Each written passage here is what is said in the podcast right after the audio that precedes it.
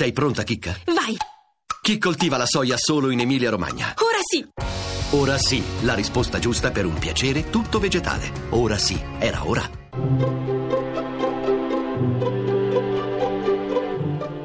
Il pensiero del giorno.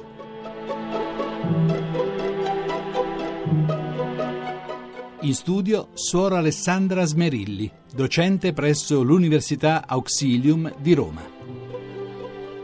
Oggi sono rimasta incantata davanti alla foto di due bambini che ridono e hanno gli occhi luminosissimi. Il loro sorriso dice spensieratezza, il loro sguardo dice voglia di futuro, il loro volto è carico di speranza, sembra sussurrare, la vita è bella. Guardare un bimbo sorridere o ridere di gusto è un buon modo per iniziare la giornata, ci riconcilia con la vita, con il mondo. Ieri un amico mi confidava, quando al mattino suona la sveglia ho un po' di esitazione pensando al carico di lavoro che la giornata mi porterà, ma poi, quando mi trovo davanti ai miei studenti a scuola, mi specchio in loro e vivo la gioia della spensieratezza.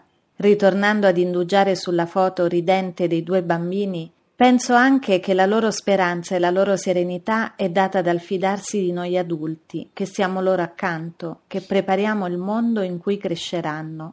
E allora prendo coscienza della mia responsabilità. Se la mia vita non è permeata di una speranza autentica, adulta e non illusa, non posso guardare quella foto senza sentirmi un po' in colpa. Sant'Agostino annotava: la speranza ha due bellissimi figli, lo sdegno e il coraggio. Lo sdegno per la realtà delle cose, il coraggio per cambiarle. E allora il miglior modo per far sorridere quei bambini è continuare a sdegnarmi senza stancarmi per tutto ciò che non funziona, ma anche avere il coraggio di fare tutta la mia parte, perché quei sorrisi siano sempre più spontanei e sinceri.